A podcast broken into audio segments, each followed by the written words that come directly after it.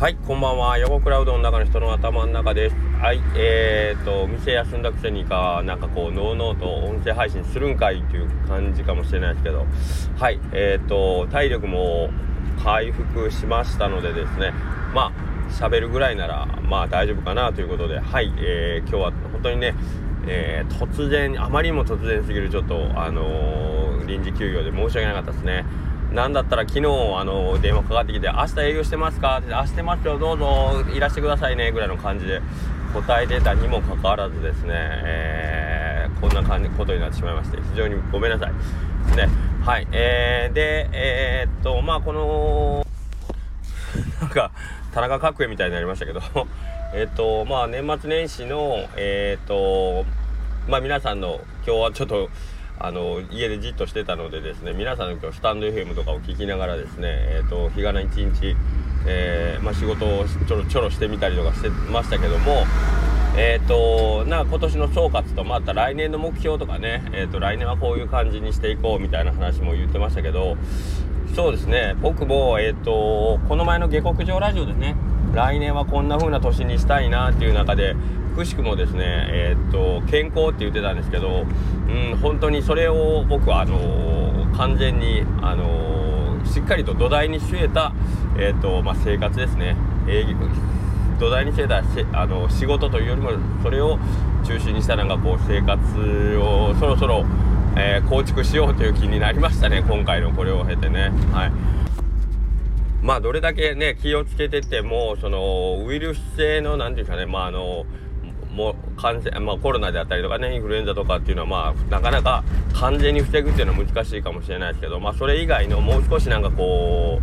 う疲れをためないとかえー、っともう少しなんかこう日々運動したり節制したりとかねはいえー、そういうところからもあの取り組んでいきたいなというそういう病気に負けない体づくり抵抗力をこう体の中に養うというかはい。っていうところがまあそもそもたる原因にもなるような気がしてましてね。はい。まあ夏に1回熱中症と疑われる症状が出たっていうのが僕は今年あったのとで今回えっと今日ですねえっと2回やってしまったんでね。なんかこうああもうなんかちょっとちょっと違うなという感じですね今までとはね。はい。なのでその辺はやっぱり自分の一番大きい課題なんかなという感じになってます。うん。でえっ、となんかこう日々成長というかね、えー、まあさらに上を目指してなんか、えー、まあ、仕事であったりとかね、えー、生活をしてるという感じなんですけども毎日その成長、うん、成長っていうとなんかあれですね。けどまあこういう音声配信をしたりとかですね SNS での投稿したりあとまあお店に関して言うといろんなイベントをしたりとかね。うん、これって明らかにまあその今までと違う何かをこう自分の中に取り込もうとして、えー、取り組んでることはなので、まあ、大きなくくりで言うと多分成長だとは思うんですけどじゃあその成長っていうのは一体何なんだ？でそれはどういう状態になったら実感するんだろうなっていうことをちょっとこの前もふと感じたことがあるんですね。僕はなんかこういつもなんかこう一生懸命いろんなことをやったりふざけたりしてますけどそれが何かこう結果として僕がこうそれを判定するとなったら何をもって、えーと、自分のやったことがそこに結びついてるのかなというのをあのちょろっとだけ考えたりもしたんですが、えー、なんかやっぱりその見えてる見えてるもの、えー、とか、えーとまあ、考えの及ぶエリアが広がるってことが多分、まあ、僕の考える成長なんだろうなと思います。これは多分人によっていろいろ答え方が違うと思うんですけども、えー、まあ今んとこ僕に関してはそういう感じかなと思います。はい。えー、っとまあ分かりやすくというか例えて言うんであればえっと、社員が例えば10人の、えー、会社とですね社員が1万人の会社だったらうんその成長成長というか規模が大きな会社だと会社はもう1万人ということは分かると思うんですけどまあそれは例えば最初 10, 万10人の社員からスタートした会社の社長さんがそのままどんどん企業が成長して1万人になった時に、えー、考えなければいけないことって最初は、えー、10人の社員さんをまあいかにこう安定して、えー、食わしていくかとか養っていくかうんっていうことだと思うんですけどもそれが1万人になったらその1万人の社員さん全てに、えー、生活があってそれのその社員さんの、えー、家族まで含めるともっともっと大きな人の人生について考えることを多分余儀なくされると思うんですねその企業のトップさんは。はい、それって多分見てる風景とか考えの及ぶ範囲っていうのは、えー、立ち上げの時のその10人の社員さんとかもしくは立ち上げの時1人だったら自分自身のことだけで考えてよかったのにそれがどんどんどんどん、えー、大きくなっていって見えてる範囲が広くなると。でそれは人だけに限ったことじゃなくてうんと自分が取り扱ってる、えーと、仕事上のまあそのものであったりとか、えー、もちろんお金のことであったりとかでそのお金を持ってきたり、えー、人とつながった時に、えー、まあ感じたり考えたりするようなことをその、え経験値全てがうんとその社員さんのその社長のですね、えーと、見えてるエリアとか範囲っていうのをどんどんどんどん広くしていった結果、えー、そこにそういう1万人の社員を背負えるというか、えーとまあ、養っていけるような状態に、えー、なっていくと思うんですね。はいあまあこれも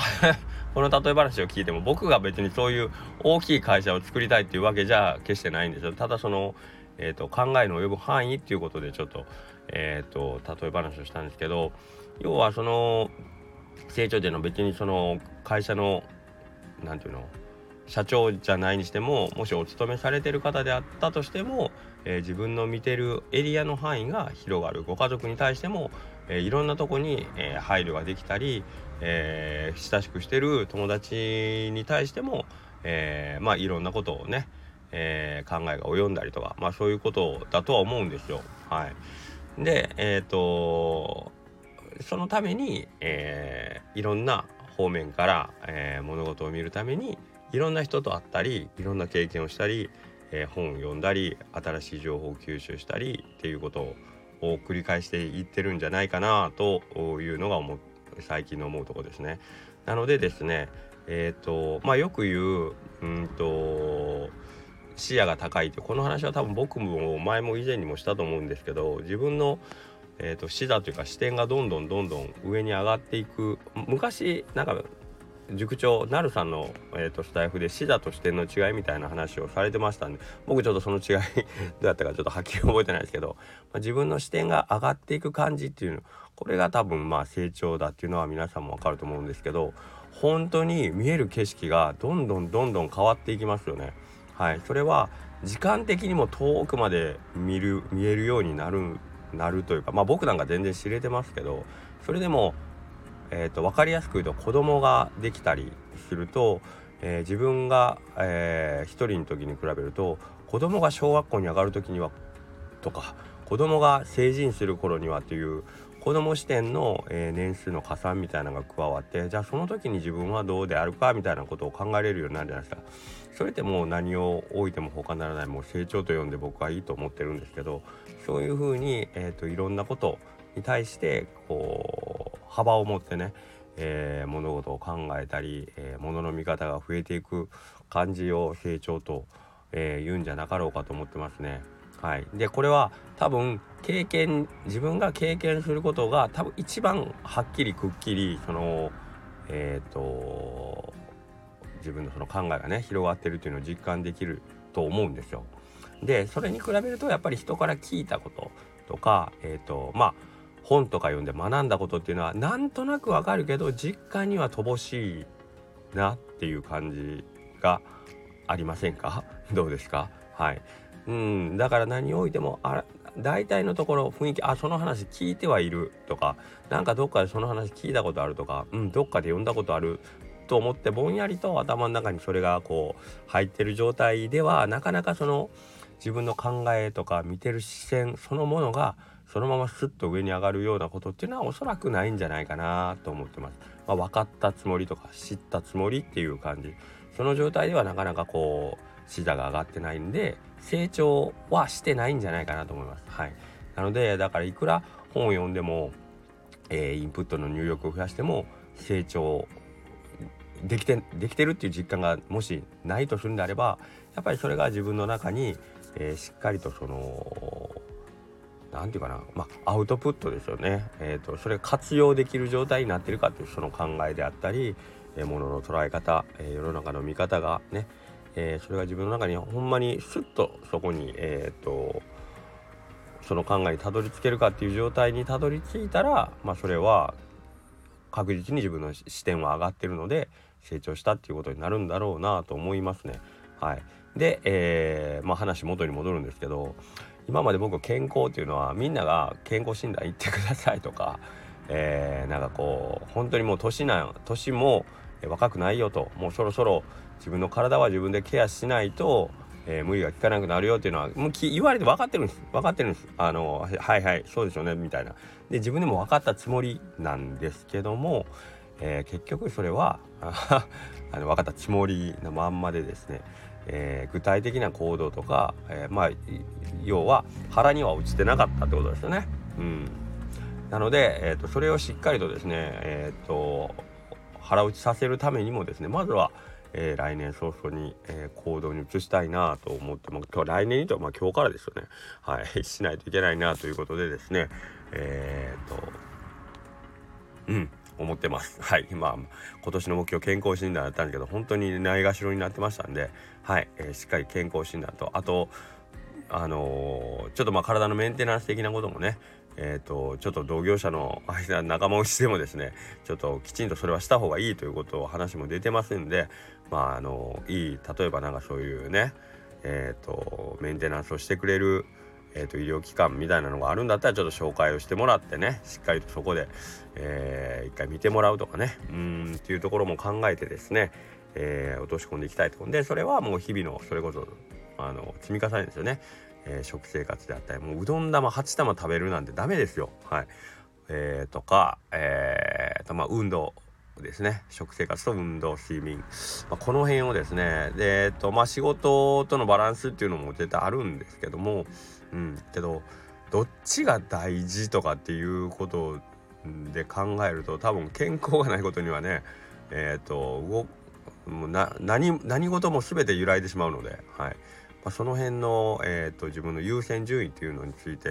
本当もう少し少年に入れてね考えていかんといかんなと思うことをちょっとここに宣言してですねえーと、今日のスタンデー FM を 終わろうと思います。はい。というわけでですね、えーと、いろんな人にご迷惑をおかけしました。ご迷惑というかご心配とね、えー、おかけしましたが本日一応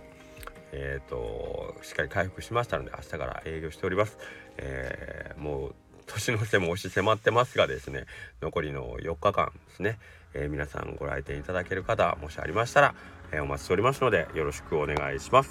それではさようなら。失礼します。